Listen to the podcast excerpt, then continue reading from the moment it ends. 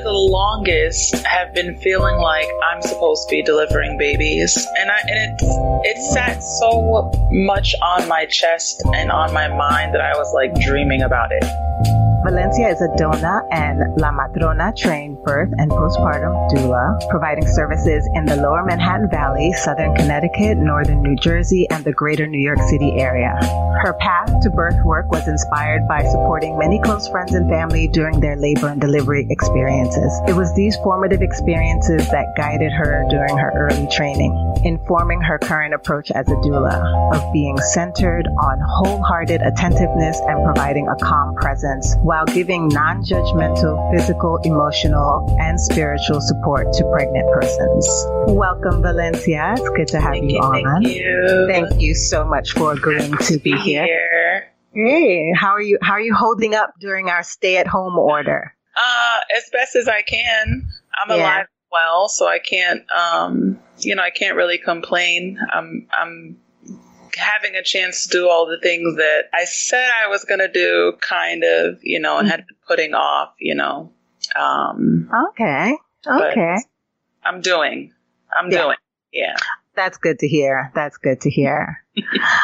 So we're just going to jump right in. And I had wanted to ask, the first question was, what career did you want to do when you were in grade school, high school, and college? Oh man, I've been around the globe, thinking about what I wanted to do with my life. And when I first started, I really wanted to be a figure skater and an artist. Ah. That was going to be my career path until,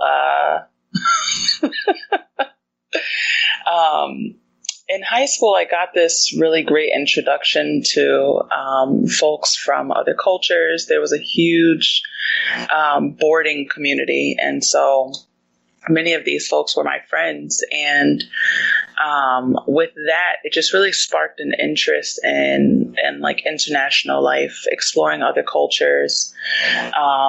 I discovered that I had a knack for languages, or have a knack for languages. And so I that led me into my studies in college. And so my first degree was international relations, and I found out very quickly that, people back home were not hiring for that. Yeah, it's hard to get hired. Yeah. So I really had to give it more direction and, kind of following a bit of direction or advice from my mom. I ended up going into education, to teach English to speakers of other languages. And so this is what I got my master's degree in. But to be very honest with you, and this is what really led me to doula work, I, for the longest, have been feeling like I'm supposed to be delivering babies. And it sat so much on my chest and on my mind that I was like dreaming about it. Okay. What were the dreams about? Like, speak a little bit more to that. Like, I would dream about delivering a baby, or I would dream that I'm crying because I hadn't completed school to do this work. It just got very intense sometimes, or that I was rushing with someone that I know to labor. I know this person, but maybe I couldn't see the face. Or I've had dreams where I'm actually catching babies. It was some pretty intense stuff. The psyche does a lot of playing. Yes. Making you see the signs that you don't want to see. Right. Yeah. And so, that's been a bit of a hard, I don't want to say a hard pill to swallow, but something of the sort when you've put all this time and emotion and, good Lord, the money that goes into education, mm-hmm. And then deciding, I'm going to step away from that. And when I first, I don't want to overstep my interview questions, but when I first started with doula work, I thought this was going to be like a side gig, something I could do on the side just to appease that desire. Yeah. Maybe I don't have to step away from a career to do this thing. And then I found out I found this thing becoming more important to me than what I was doing and more fulfilling. So right before you jumped into doula work and you thought you were doing it as a side thing, what career were you doing? What job were you doing then? So I learned very early on that I actually didn't want to be in the classroom teaching K through 12. You know, I love it, but I didn't want to have it, you know? Yes. And so I was working with college students, at a program here in Harlem, and it was just, it was the job that I needed to do at the time that I was doing it. Mm-hmm. You know, I know what I have and had to bring to the table to these students. And so, much of that work was just guiding a group of students, and I had about 45 or so, sometimes more, sometimes less, that I was following through their academic careers. And so, you know, I had students from as far as SUNY Oneonta, which is upstate New York, you know, down to Florida. And so,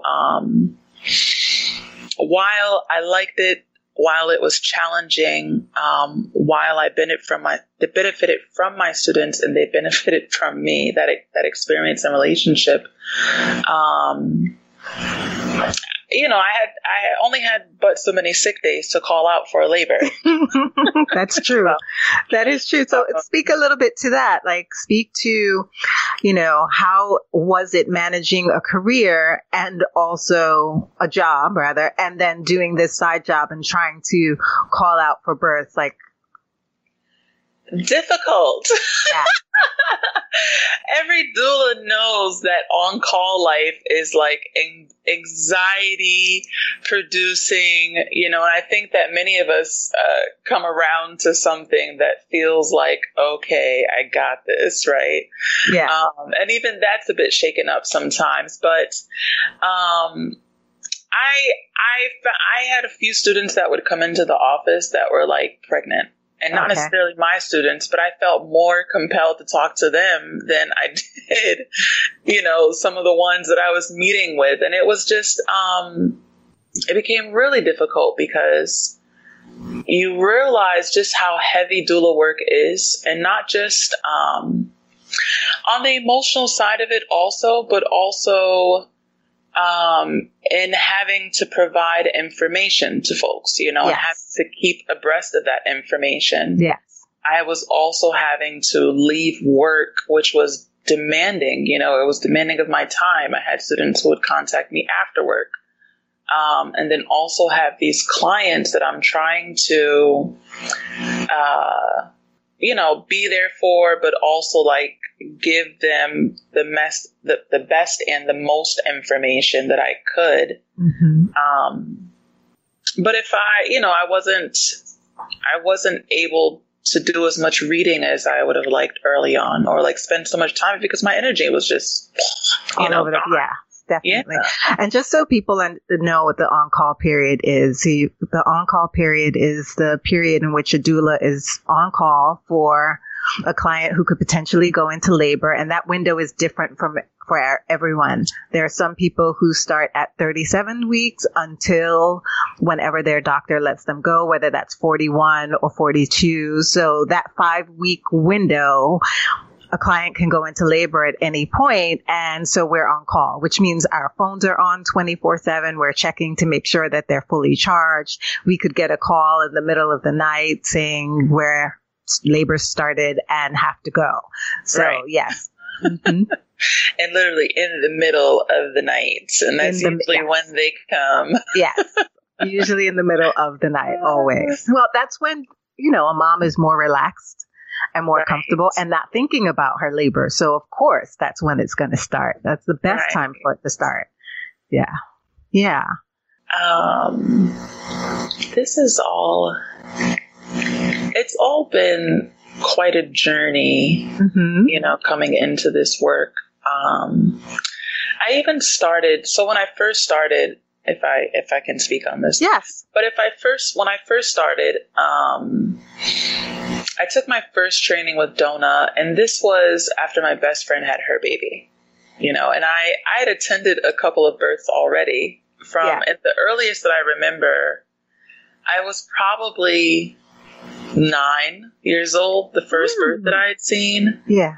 And thank God for my cousin, you know, who allowed these things, because I went on to see more for babies born.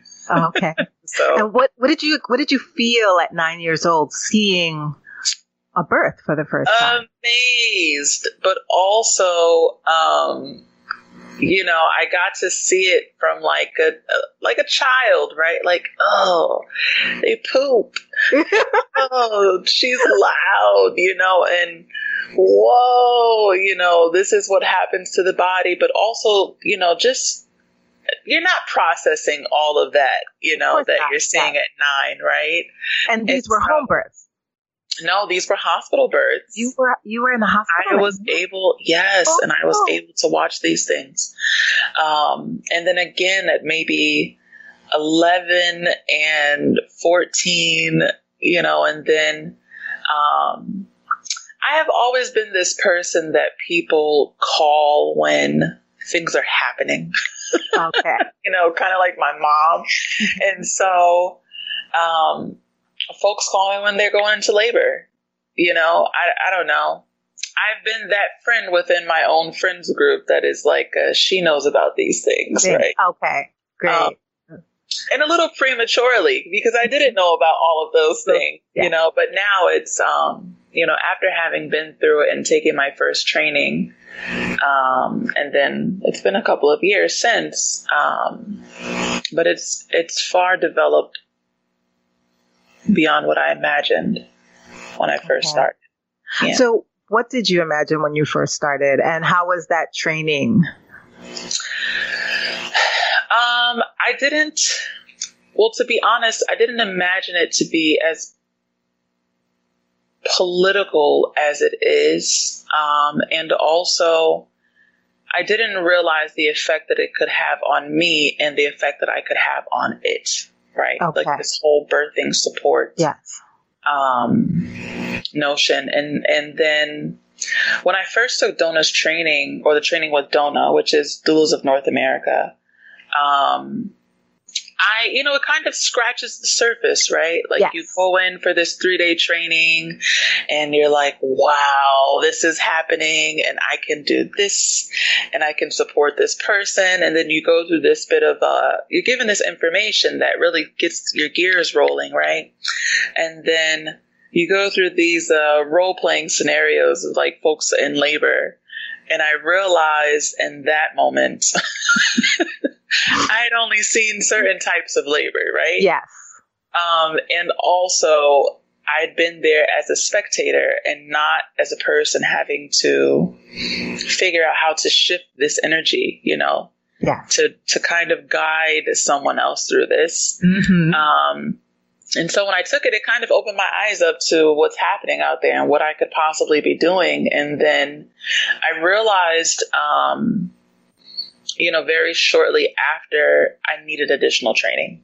Okay. I needed additional training. You know, I needed to know in a very practical way, what do I do when I walk into someone's space? You know, whether this is at home or if I'm first meeting you at the hospital, you know, what does this look like? Shut the lights off, these types of things. You know, how do I even assess what's going on in order to move forward? And so I found that, I found those trainings with Manhattan Birth, and their mentorship program. Okay. Yeah. That's how we met. Yeah. Thank you. Yes. And so two wonderful and very informative years, of that program has really set my practice and just the way that I present myself, as a doula to others in a very different way. You know, there's much more to think about. I learned how to take different approaches with different families, you know, because it's not a one size fits all. Yeah. And then beyond, you know, beyond the practical, what's happening, you know, what's happening with the physical, but like what's also happening emotionally, you know, with clients, with myself, with these families that are going home together. And I think that's a big part of it, right? That's a big part that is left out of a lot of these trainings is the emotional that's going on, because there is, it's not just physical, but it's emotional, and being able to tap into that emotion to help guide the next process is what takes a lot of energy from doula work. Yeah. You know, one thing I don't think people realize when they come into this type of work is like, you think this is all about helping someone else. Yes. Yes. But in turn, you find yourself, also having to do this work with yourself. You know, exactly. I talk to my clients about things that they have had happen to them, you know, and like, let's dig a little deeper into these things, because the things that you think you've kind of suppressed and buried, they're sure to come up during your birth, right? Yes. But it was over several births that I realized things were coming up for me as well, you know, mm-hmm. and that required me to do more work for myself as a doula. Speak a little bit about that. Speak a little bit about like what came up that made you realize that you had to take a second and step back, because not everybody who does this work has that reflection. There are people who just go through it and, you know, will do 100 births without having that reflection. So what was it for you that came up? Oh man, you know, when you face different scenarios and you get different families and you're dealing with different family dynamics, yes. It all starts to come up for you. You know, I realized some areas where I may have been jaded by my own experiences, you know, how am I looking at this person's partner? You yes. know, mm-hmm. are they different than the last person's partner? You know, what is their dynamic like as a couple? Mm-hmm. There were heavy emotions that I was taking on from certain births as well. You know, it's like there is this trauma piece, right? You know, and it's huge in birth work. It's just huge in like self work, you know, as well. But when you're working with others, it becomes that much more important and magnified. Definitely. You know, because there were things that I was bringing to their birth, you know, knowing the experience that I'd had at the last one, right? Like, what was that doctor like? What were those nurses in this same hospital like with that last client? Yeah. You know, and then depending on what this client looked like, you know, are you a black or a brown person? You know, what additional feelings am I holding for this person, because I feel the need to protect even more, you know, mm-hmm. Processing all of that. And then just being a woman and supporting women through these spaces, I think that it's allowed me to tap in a little more to myself, you know. And on the flip side of that is I was coming home like a full mess sometimes, like I just need to go to sleep. You know, it's really like a birth does so much to you. And I think trying to explain to my friends like how wiped out you are after birth sometimes. Yes. And friends who are not other birth workers, because other birth workers get it. They get it. Exactly. Exactly. But just trying to explain to folks like the emotional toll, you know, sometimes is, It is quite an experience, you know, and it does take a day or two to recover from that, you know, even some of the crying. I'm like, why am I crying? You know, it was just, you know, I'd been holding on to something, or maybe that was a certain type of experience for me. And it's, you know, this is how it's coming out, you know. There's so much energy that you take in and give off in doula work. And so, you know, just a bit of that, a lot of that. Yes. So that sounds like that's one of the challenges, and as well as, you know, being on call is another challenge. But you spoke of like going to birth Talk about the average length of a birth. I think that people don't understand the amount of time that a doula spends at a birth and that they have to be on call, you know, and on in that moment. It's not like, even if we were to take a nap at a birth, but like to speak to that piece of getting the call, going, and then spending, just, you know, give a rough ballpark about how many hours you were at that birth. Yeah. My shortest birth, I never have expectations, right? And I'll say this, I've learned that now, but I'll say this for both first time moms, second time, third time, fourth, seventh. I don't have any expectations for how long or short your labor is going to be. I just know I'm going to be away, you know? Yeah. And so my shortest birth with a first-time mom, and she's actually one of my best friends. I got the call at 2:30 in the morning. She delivered at 5:30, and that was super short. Yes. And my longest birth was a little over 45 hours. Mm. Yeah. Yeah. And that was like a...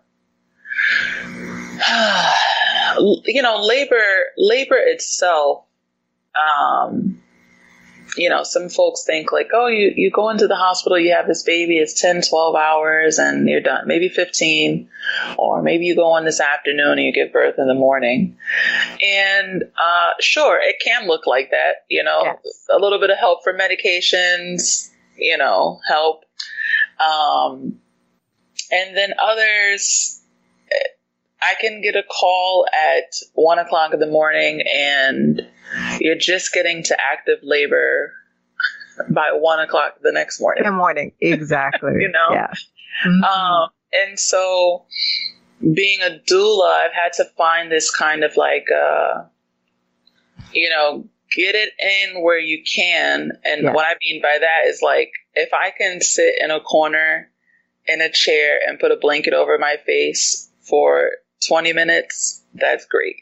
Yeah. You know, if I typically start labor at home with my clients, mm-hmm. Just so that they're not going into the hospital and, you know, being put on this timeline because hospitals are businesses. And you can't take up a bed for too long. And so we start the process at home, you know, where you're more comfortable, where folks have access to whatever chair they want to labor over, or their bed, or their food that they want to eat, and not ice chips, you know, or their shower, their tub, you know. And sometimes, you know, maybe they're on the couch and I'm on the floor, you know, just keeping a very near, just keeping close, but far enough away to let her do what she needs to do, you know.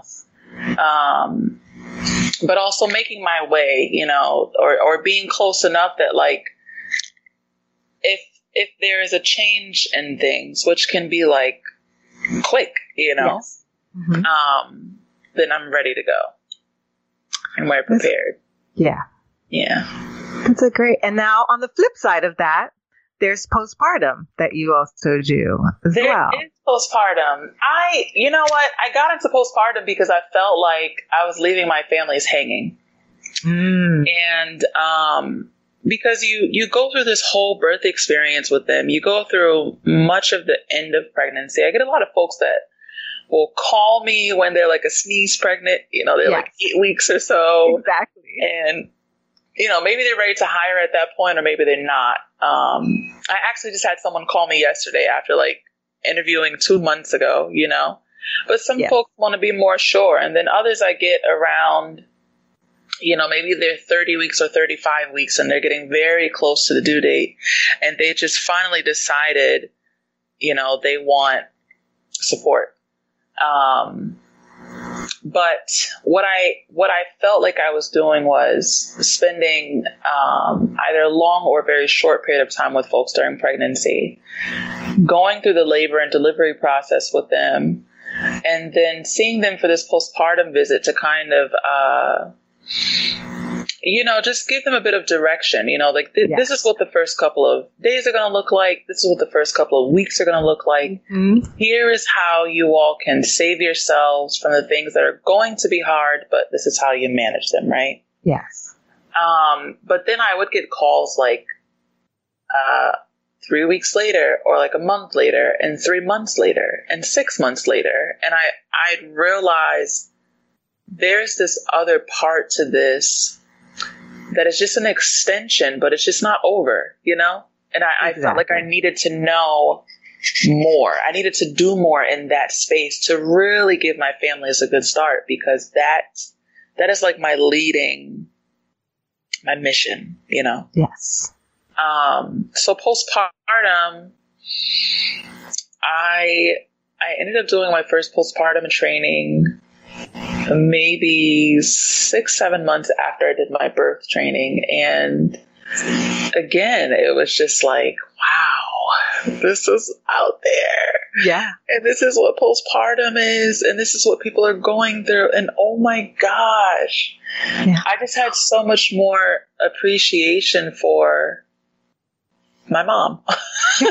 If you could name like one or two things that were surprising from the training that you learned that you didn't know before, what would they be? Just how significant the recovery period is, mm-hmm. you know, and what that means for people's lives. You know, like this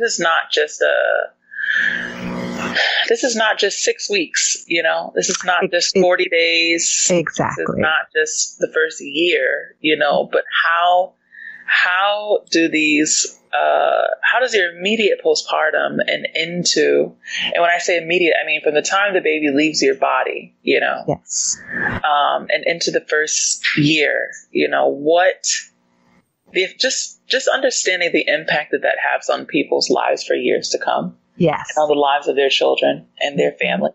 Mm-hmm. It was just like mind blowing, you know, that. And then I got pretty deep into some herbal work. And so with that, it was really tapping into this other piece of my work. Just understanding what nature offers, you know, to help speed up that process or to help that process go as it should. Mm-hmm. But also using the body to heal the body, you know, it was just a bit of learning about the power of all of that. Like what, give one example of an herb that you learned about that most people don't know about for postpartum healing. Oh man, there are many.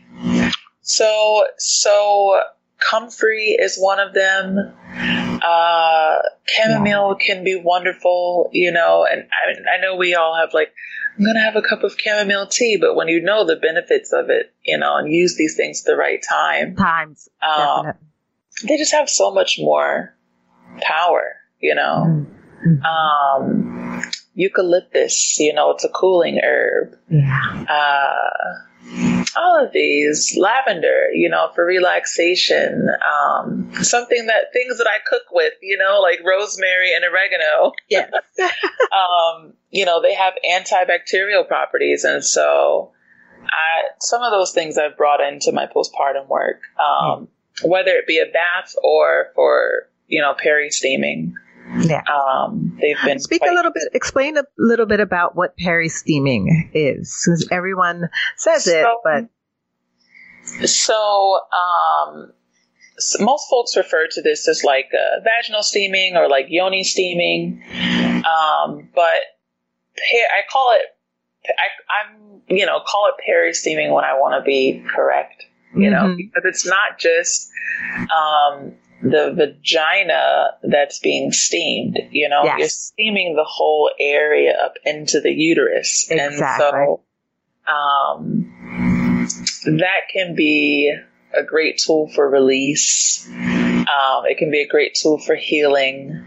You know, it can be a great tool for toning, you know, and then set you up for some good stuff, you know, in your sex life if you want it. Yeah. You know, or even, you know, help prepare you for fertility, you know, things that we're holding on to up there. We kind of need to steam let on out. Yeah. Well, this has been really great and fascinating. Thank you so much for sharing all of this with me. And I like to end on a segment I call like daily inspiration. Like, so I just want to know, like, what book, film, show, or podcast that is inspiring you right now? What book, film, show, or podcast? Right now, I am reading Revolutionary Mothering. And I'm not much. Who's the author? Oh my God! Don't even ask. Okay. I have to look at it. Yep. I have to, I have the book, but I it's a shame that I don't know that part. But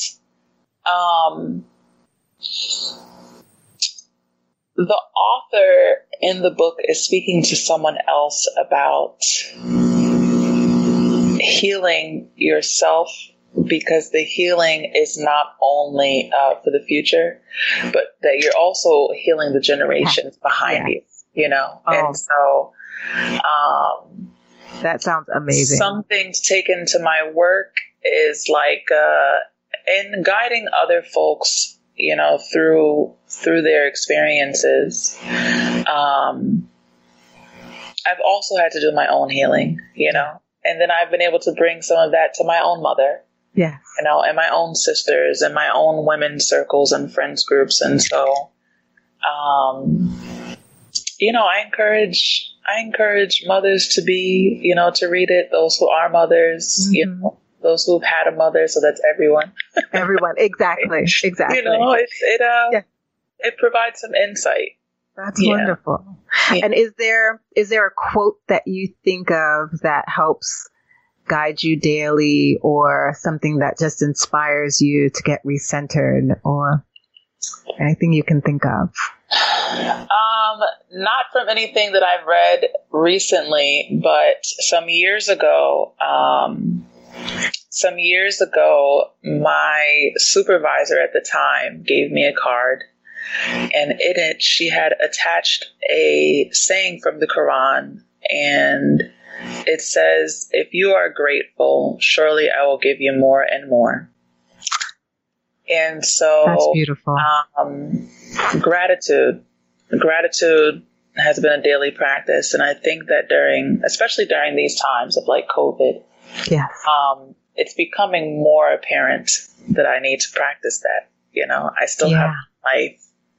Most of my family is still well, you know, I still have an apartment. Yes, exactly. I have food, you know, and I can somewhat, you know, practice work. But that.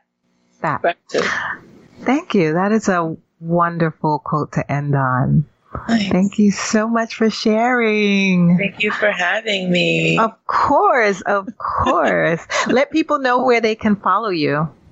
Oh, well, my Instagram is Doula Valencia, and that's Doula, and it's VALENCIA. I guess it's the only place you can follow me, but then my website. My website is doulavalencia.com. So, you know, pretty easy to remember. Yes. Yeah. Well, thank you so much, Valencia. Yay!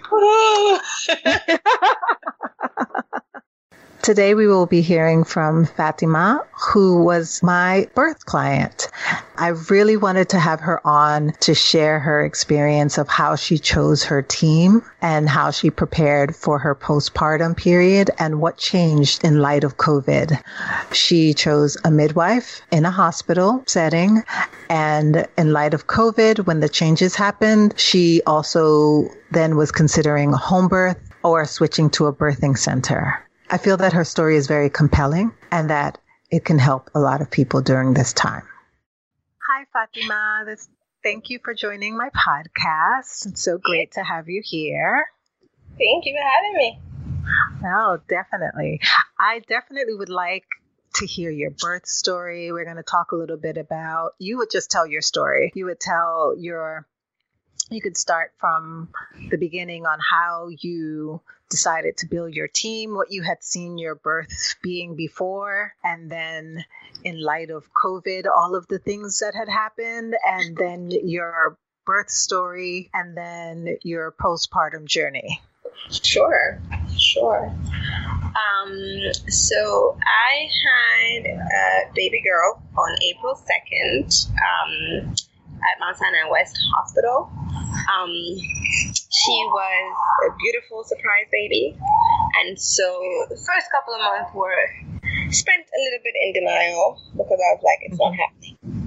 Yeah. And I was working it was my first year as a high school teacher at a public charter in New York. So my schedule was really intense with the first trimester, the nausea, the vomiting.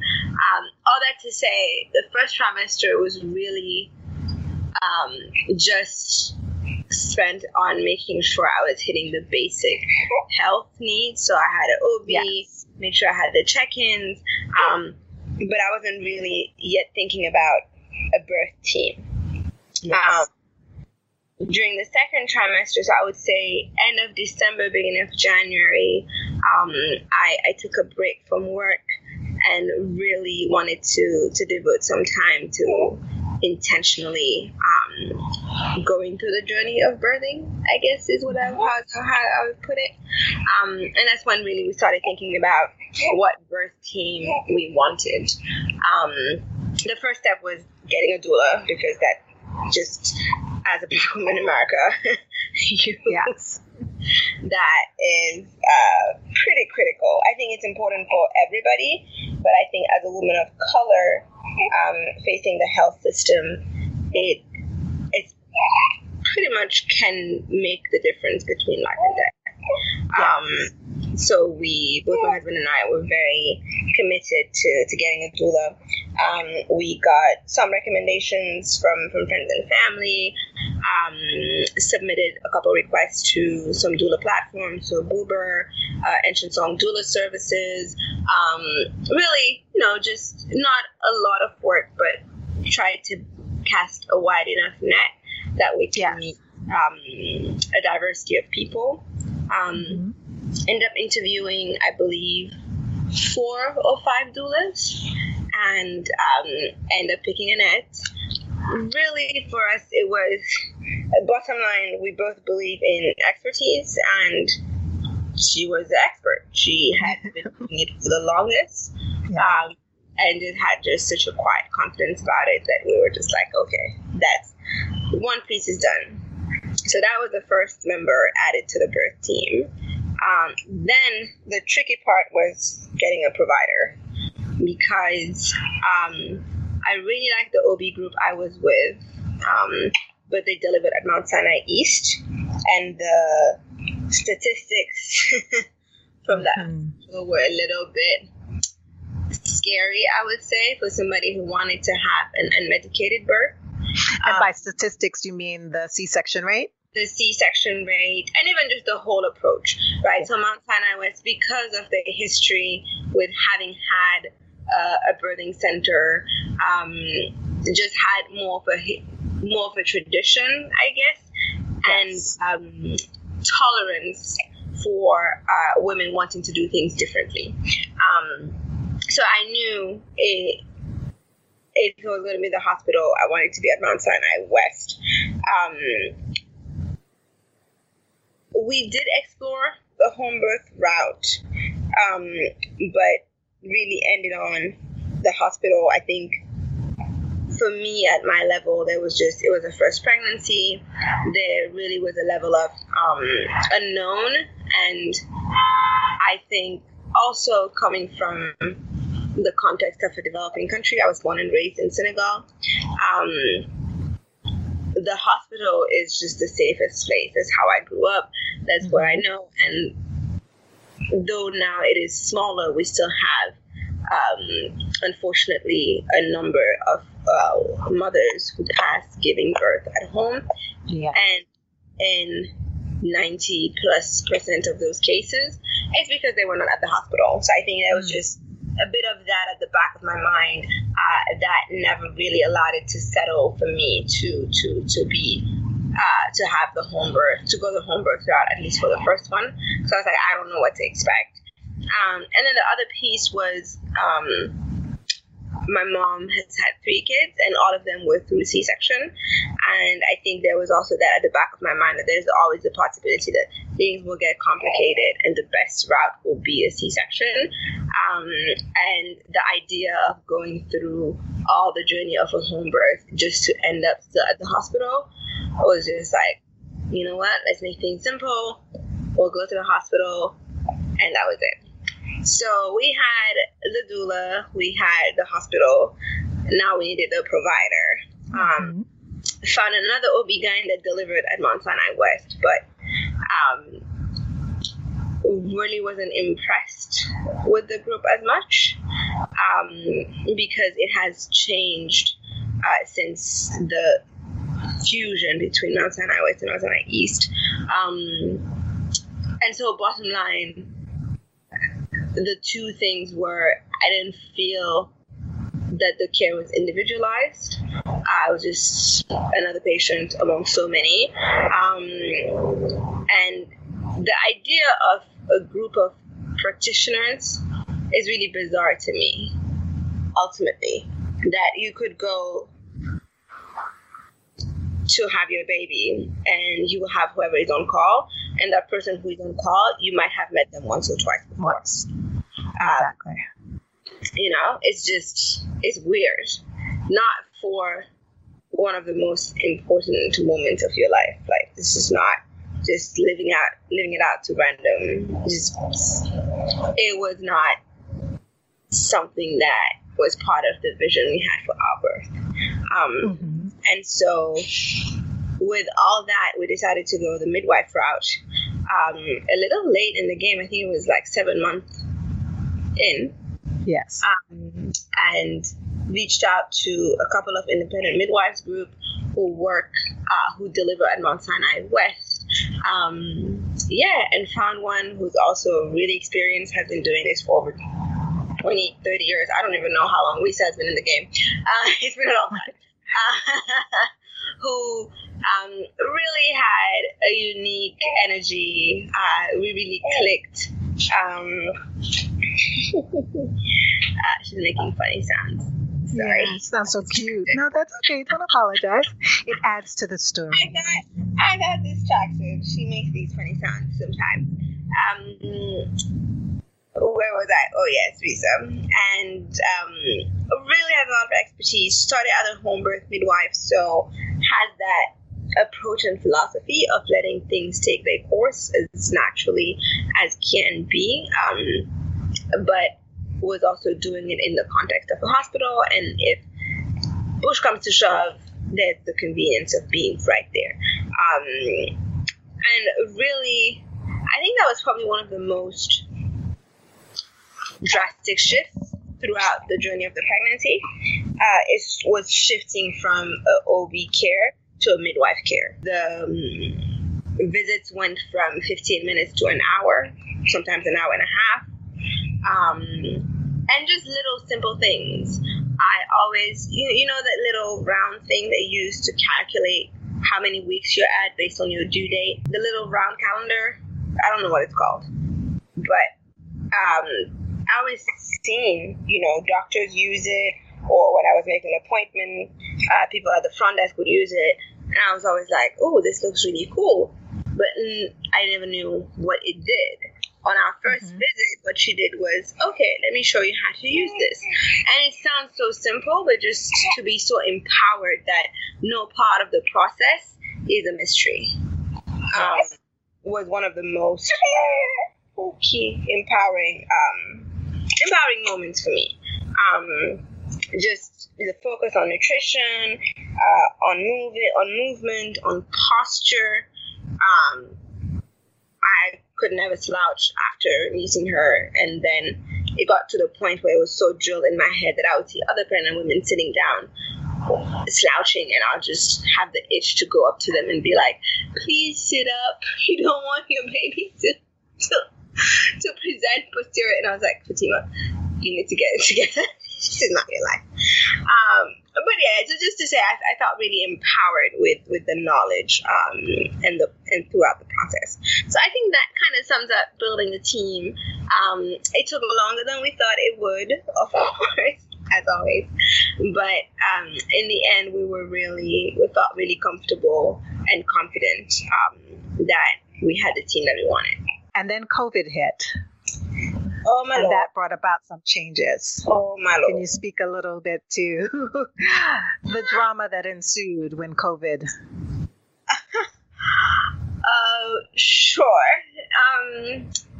So I guess things were as early as March, even before the madness started, our midwife was very conscious about it, and had started a bit changing her protocol, you know, covering with like sheets that she changed after each patient came through her house. Just a lot of mindfulness around people traffic, but it didn't really strike us as something that would drastically change things. Yes. Because I remember my husband traveled on like March 14th, you know, went back to Atlanta, and that's really when things started evolving, and we were like, oh, we could be stepping into a different world. So March 14th is when he got back to New York. We actually had to do a light quarantine, for him, just to see after the travel if there would be any symptoms or things like that. And then things really, really got serious when you texted us that morning saying that Presbyterian was not allowing doulas in. Yes. So that was the first show of, oh, things are looking different. And then after they did it, Mount Sinai went ahead and did the same thing. So we're like, okay, how is that going to look like? Because our plan was, you know, live at home for as long as we can, go to the hospital with Annette, you know, labor. Yeah. And so then we were left with this scenario of, okay, if we go to the hospital, Annette can't be with us. What do we do? So this was before partners, where it was no birth. Partners, so they were awake, right? So it was first a doula. Yes. So you remember we had a call. We talked about how you could support us, what our options would be, if you were comfortable coming home, supporting us here, and then accompanying us to the hospital, like dropping us off essentially, and that would be it. And so we're like, okay, that's not what we had planned, that's not ideal, but we already have all this lined up, we have a provider, she knows our history, fine. Then it really hit the fan when they said that now even partners weren't allowed in. I think that's when I broke down, because I was just like, I can do a lot of things, yes, but it's not even a matter of can I or can I not do this. I do not want to do this without my partner by myself. And it was just, that's not really going to be an option. And so I remember for the last week we had a call with our midwife, and she was so sorry. She was so compassionate and empathetic about it, and did her best to reassure us. But at the end of the day, it really came down for me like, I do not want that experience. Yes. And also just it's not just a medical procedure. Mm-hmm. It's such a moment in life, and we made this baby together, and I want you to be there as it comes into the world, which is a very privileged situation because babies are born all around the world, and sometimes partners aren't able to be there. You're in the military, you cannot be there when your wife is having a baby, or you're traveling. I have a family member, an uncle of mine, who is outside of the country working and sending money back to his family, couldn't be there for the birth. Things happen. But in this case, it was like, I recognize the privilege, but it is a privilege that I do want. And so I think this was 2 weeks before my due date, Annette, that we started scrambling for alternative options? Maybe 3 weeks, max 3 weeks. Yes. Yeah, it couldn't have been more than 3 weeks because he came back on the 14th. Yeah, I think it was actually 2 weeks. 2 weeks. 2 weeks in. Before my due date, we started scrambling for alternatives to delivering at Mount Sinai West, pretty much. So it ranged from home birth to birthing centers in Jersey, the Brooklyn Birthing Center. I think a couple of public hospitals were still allowing at least one partner, at least one support person, partner or doula. So we explored all of these options, and our backup then became a birthing center. Transferred my records, had a call with the midwife. Luckily, I was low risk enough that could be an option, because there were no complications throughout the pregnancy, like no gestational diabetes, no high tension. The baby was already head down, which wasn't the case when I met my midwife. She was breech, and so everything was lined up that we could have that at least as an option, but just that uncertainty. I think that week and a half was probably the most stressful part of the pregnancy. Trying to get everything together and organize and make the calls and figure it out. Yeah. But I think, what anchored us both, as we are pretty anchored in our faith, was going back to it and just realizing that, yes, this may not have been as we planned it and as we wanted, but what do you want to say? 1 second. There you go. But so going back, sorry. No, go ahead. So totally fine. Anchored. Yeah. So I think what helped us get back to grounded and stay anchored was faith, and really realizing that no matter how much we plan, we're not fully in control. There is this Islamic saying, it's like it is actually a verse: we plan, God plans, and truly God is the best of planners. Beautiful. And no matter how much you plan, none of us could have planned COVID.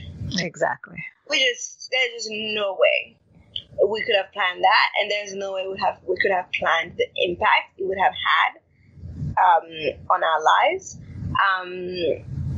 And so we just went back to that and tried to focus on the gratitude piece that we had each other, that we were healthy, that the baby was healthy, that we had the resources to even consider these options. So just really looking at the glass, not even half full, but like 90% full. Yes. And really just focusing on that piece. And I think, was it a week before the due date that they lifted, that Governor Cuomo came up with the executive order that they had to at least allow one support person for each patient on labor and delivery. It couldn't have been more than a week before her due date. And so then we went back to the hospital plan. But yeah, that was a lot. So that was before, before the birth, just in terms of the shift in planning, the shift in thinking. Now, giving birth at a hospital during COVID was a whole other situation. Definitely. There were some protocols that needed to be in place before. Exactly. So the baby came exactly on her due date. I was the only one who believed this was going to happen. Everybody kept telling me, babies never come on their due date. It's just a guess date. It's an estimate. They're typically incorrect, and I was just like, you know what? The second is a great date. I want her to get here on the second. Yeah.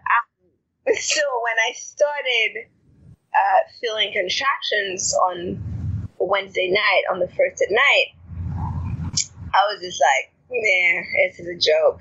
It's not really happening. She's not going to come in a second. But when they wouldn't go away, because I never felt that, I would feel from time to time like a little minor cramp, but then it would go away in a minute. This was like throughout the night. I couldn't really sleep. I could rest, but I couldn't sleep for a whole hour because it was uncomfortable enough that I would wake up. And I think at some point in the night, I got up and the mucus plug was out. So I was like, oh my God, this is actually happening. That's happening. So we called my midwife in the morning because I had texted her at night when it was just starting. And I was like, I don't know what's happening. So when she called, I was like, well, actually, the mucus plug is out. So it's happening. It's like, okay. Yeah. We're just at the beginning, time the contractions, see what's happening. And it was all over the place. It would be like every 5 minutes, every 7 minutes, every three, every five. It was erratic. And they were building in intensity, but they were not consistent. Mm-hmm. And so we called you, we talked, like, how are you feeling? When would you like me to come by? And so it was kind of uncomfortable, but manageable. Yes. And you came around 4 p.m. On Thursday. And then by then they had started to build up, that I needed, countermeasures, mm-hmm. like hip squeeze, more supports. Mm-hmm. Yeah. Being on the ball, walking around. Laying down and having somebody squeeze, took a shower, all those little things. And then really, in full transparency, after 7 p.m., I don't remember anything. I mean, I know I was here. I know you were here and my sister was here. I could kind of hear what was happening around me. But truly, it could have been 10 hours. It could have been 30 minutes. I lost a bit the sense of time and place. Mm-hmm. All I remember, when I came back and I was telling them, they were laughing at me, it did get to that point where I was like, I don't know if I can do this. Yeah. And you and my sister and my husband were just like, no, you can. You're doing it. And I'm like, you don't understand. I can't do this. Mm-hmm. And in my head, I'm like, these people don't understand what I'm saying. The moment I get into the hospital room, I am getting an epidural. Like, it's done. It's over. Though. But it's happened. I was just like, if this is not... Because we had talked about the timeline at the beginning when it was just starting to become consistent and they were maybe like 7-8 minutes apart, lasting, I don't even know anymore, a minute, the contractions. And you're like, we'll probably get to the hospital around midnight, and we see her coming early morning on Friday. So I was like, if this is that intense, and I still have 12 hours to go, there's no way. There's just no way. There's no way. And so I remember at a point, I was like, okay, like, it's getting... they were getting closer together and getting more intense. And then it was like, okay, it's time to call Risa. So we called the midwife. She was like, you need to come to the hospital now. So we took the 5 flights of stairs down. I live on the 5th floor for walk up. I had 2 contractions in the journey down. Just leaned on Annette and I literally had her hold me. And I remember being in the car and having a contraction, which really for the first time, I was like, I feel like I'm pushing. Yes. And you were like, no, it might just be the pressure. I'm like, no, guys. I am pushing this baby out. I didn't really think about the Uber driver who was hearing what I was saying and was like, oh my God, this lady's about to have a car. He was totally fine. And I was like, I'm letting you know what's happening. But thankfully, we got to the hospital in due time.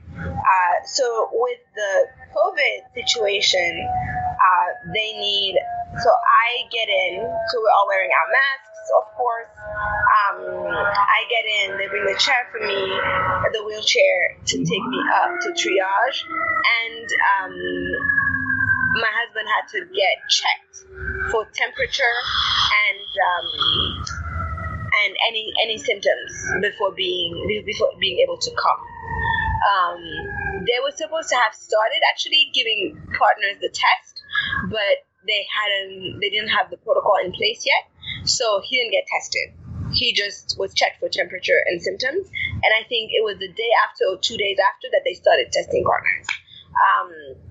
So because there was no one down, we're able to get to triage really quickly. It was pretty empty, actually. Like, I did not see any other person throughout the whole process of giving birth, like, except my midwife and the nurse and the attending OB. Like, those are the people I saw. No other patient, really, not even many nurses on the floor. So it was really quiet and peaceful, surprisingly. But the bizarre piece was just everybody was in gear. So my midwife had the whole shebang with the N95 mask, the shield, suit on, like a robe. The nurse similarly, and so so you're out there giving birth, and it's just that's what they look like. But it was a very fast delivery. I was in at 11. She was out at 11:32, and so went really quickly. Yeah, and so because no epidural. No epidural. Because we did most of the labor at home. By the time I literally arrived in the room, I had a contraction, and my water broke on that next contraction. And then after that, it just kind of escalated. Like, as soon as I got on the table, I laid on my side, held up my leg, and it was just like, okay. My midwife checked me and was like, you're fully dilated. And I kind of lost my mind a little bit at that point, because I was like, no, that can't be possible. Because I was ready to be there for at least 5 to 6 hours. So I kind of had to rethink and readjust even my timeline for myself, because I was like, I'm not ready. I can't have this baby yet. And she was like, you may not be ready, but this baby is ready. So you need to let her come out. And so I think that just was a shift. And then after her head came down, because I was fully dilated, but she was at zero station. She hadn't passed the pubic bone yet. It was like, on the next contraction, just breathe down so that her head can come. So it took a couple of contractions. We were able to do that. And now I could really feel her head. And I was like, oh my God, I lost my mind again. I was like, I'm not, this is not going to happen now. It's too much. And my midwife just, again, okay, look at me. Breathe. She's coming. She's good. You just need to let it happen. So I think just being able to, like, let go of my mind, because my mind was just being like, this is too much. This cannot happen. So letting my mind go and just being present in my body and being in that moment really made all the difference. And then, because now as part of the protocol, they test all the new mothers. That was probably the most unpleasant part of the whole thing. Describe the test. The swab test. COVID. It is. And I told them this, because it's just a little swab. So I thought just a little Q-tip that they put in your nose, swab a little thing, take it out. But it goes in so deep that you feel like they are getting into your brain. It was so unpleasant. I told them, I was like, this is one of the most unpleasant things I've ever had happen to me. And I just had a baby. The test was probably more unpleasant than having the baby. It was just because it was so unexpected. Because I was like, oh, it's just a little swab. But then she kept going and going and going. I was like, at a point, I tried to hold her hand, and they were like, we're so sorry, but it has to go really, really deep so we can get it. So then, to finish on the COVID protocols, then, we're there. still in masks, hold her, put her to the breast. She does some skin-to-skin time with my husband. And then when I moved to, and we're really there for a little bit because nobody was really checking in on us. So yes. Because they don't allow partners to stay the night anymore. So we stayed in the labor and delivery room as long as we could before moving to the postpartum because he wouldn't be able to come with me. So I think it was around like 3 a.m. or 4 a.m., something like that, that I finally moved to the postpartum room and getting settled in. They put the baby down. And until the test results come back, every time I take her, I have to wear a mask and gloves. Yeah. Okay. That was probably the most bizarre part of it. So I'm like, I want to touch my baby. But, yeah. Yeah. And then you get home, and now you're postpartum. And explain a little bit about your postpartum. Your original postpartum plan was to have your mother come from Senegal. Yeah. But because of COVID, everything got changed, and then you had to get postpartum support. Yes. So again, so many saving graces. My sister is also staying with us, so that was just having both her and my husband. So I was saying, my sister's staying with me, so they could pretty much alternate, so one person didn't have to bear the brunt of just like looking after me, because it really was looking after me for the first 3 weeks. I don't think people talk a lot about pregnancy. They talk a lot about delivery. We don't really talk that much about postpartum. Mm-hmm. So I was probably most unprepared for postpartum. Because also, I think my only reference point was what I saw at home. And a week after is when we do the naming ceremony for the babies. And new mothers are up and running. They in high heels, all decked up, in makeup. And I'm like asking myself, like, I don't understand, because either I had a particularly rough postpartum, or if this is in the realm of normal, then these women are superhuman, because I couldn't even commit to wearing clothes every day. Yes. And I was in too much pain for that first week. It's just, and I also kind of pulled a ligament in my hip, around my hip, as I was holding it, because with the relaxant, like, everything goes. Yeah. And so once that comes out, and your muscles go back to their normal cells, you feel it. So I think the first couple of weeks of postpartum was just your body recovering after going through such an intense physical experience. Exactly. Because I'm not a sports person. I do physical activity truly because I have to. Because I know that it's good for the body, but it's not. Not something that you. That's not your go-to. It is not my go-to. I dance, but that's my thing. But I'm not a runner, for example. But like when I see people talk about a marathon, like giving birth is probably that times 10.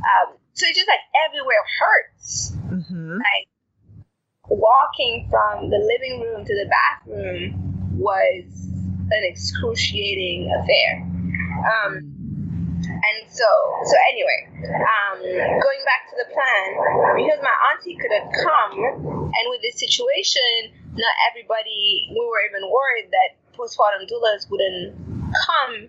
We were really fortunate to have two postpartum doulas who were open to being working with us, and I honestly do not know, and I broke down a few times saying this to my husband, just thinking about women doing this without support is heartbreaking. Definitely. Because I had family around. I had a partner who was very supportive, had my sister who was very supportive, but still having somebody who knows what the range of normal is and could be like, it's completely normal for you to feel that, and knows, okay, maybe let's try a sitz bath. Oh, maybe you want to take a bath with some herbs. Let's wrap your belly to give you some support. Maybe you should eat this. Avoid to have cold foods as your uterus is contracting right now because it will hurt more. There's no way I would have known those things. There's no way they would have known those things. And so just having that wisdom and that care made the whole difference. And then also for the breastfeeding, and you also had a first postpartum visit with us, the second day after I came back from the hospital, and that really set us up for success on the breastfeeding front, because it was just, okay, here are checking her latch and making sure that we also knew how to check it. I knew how it felt when she was on properly and how it looked.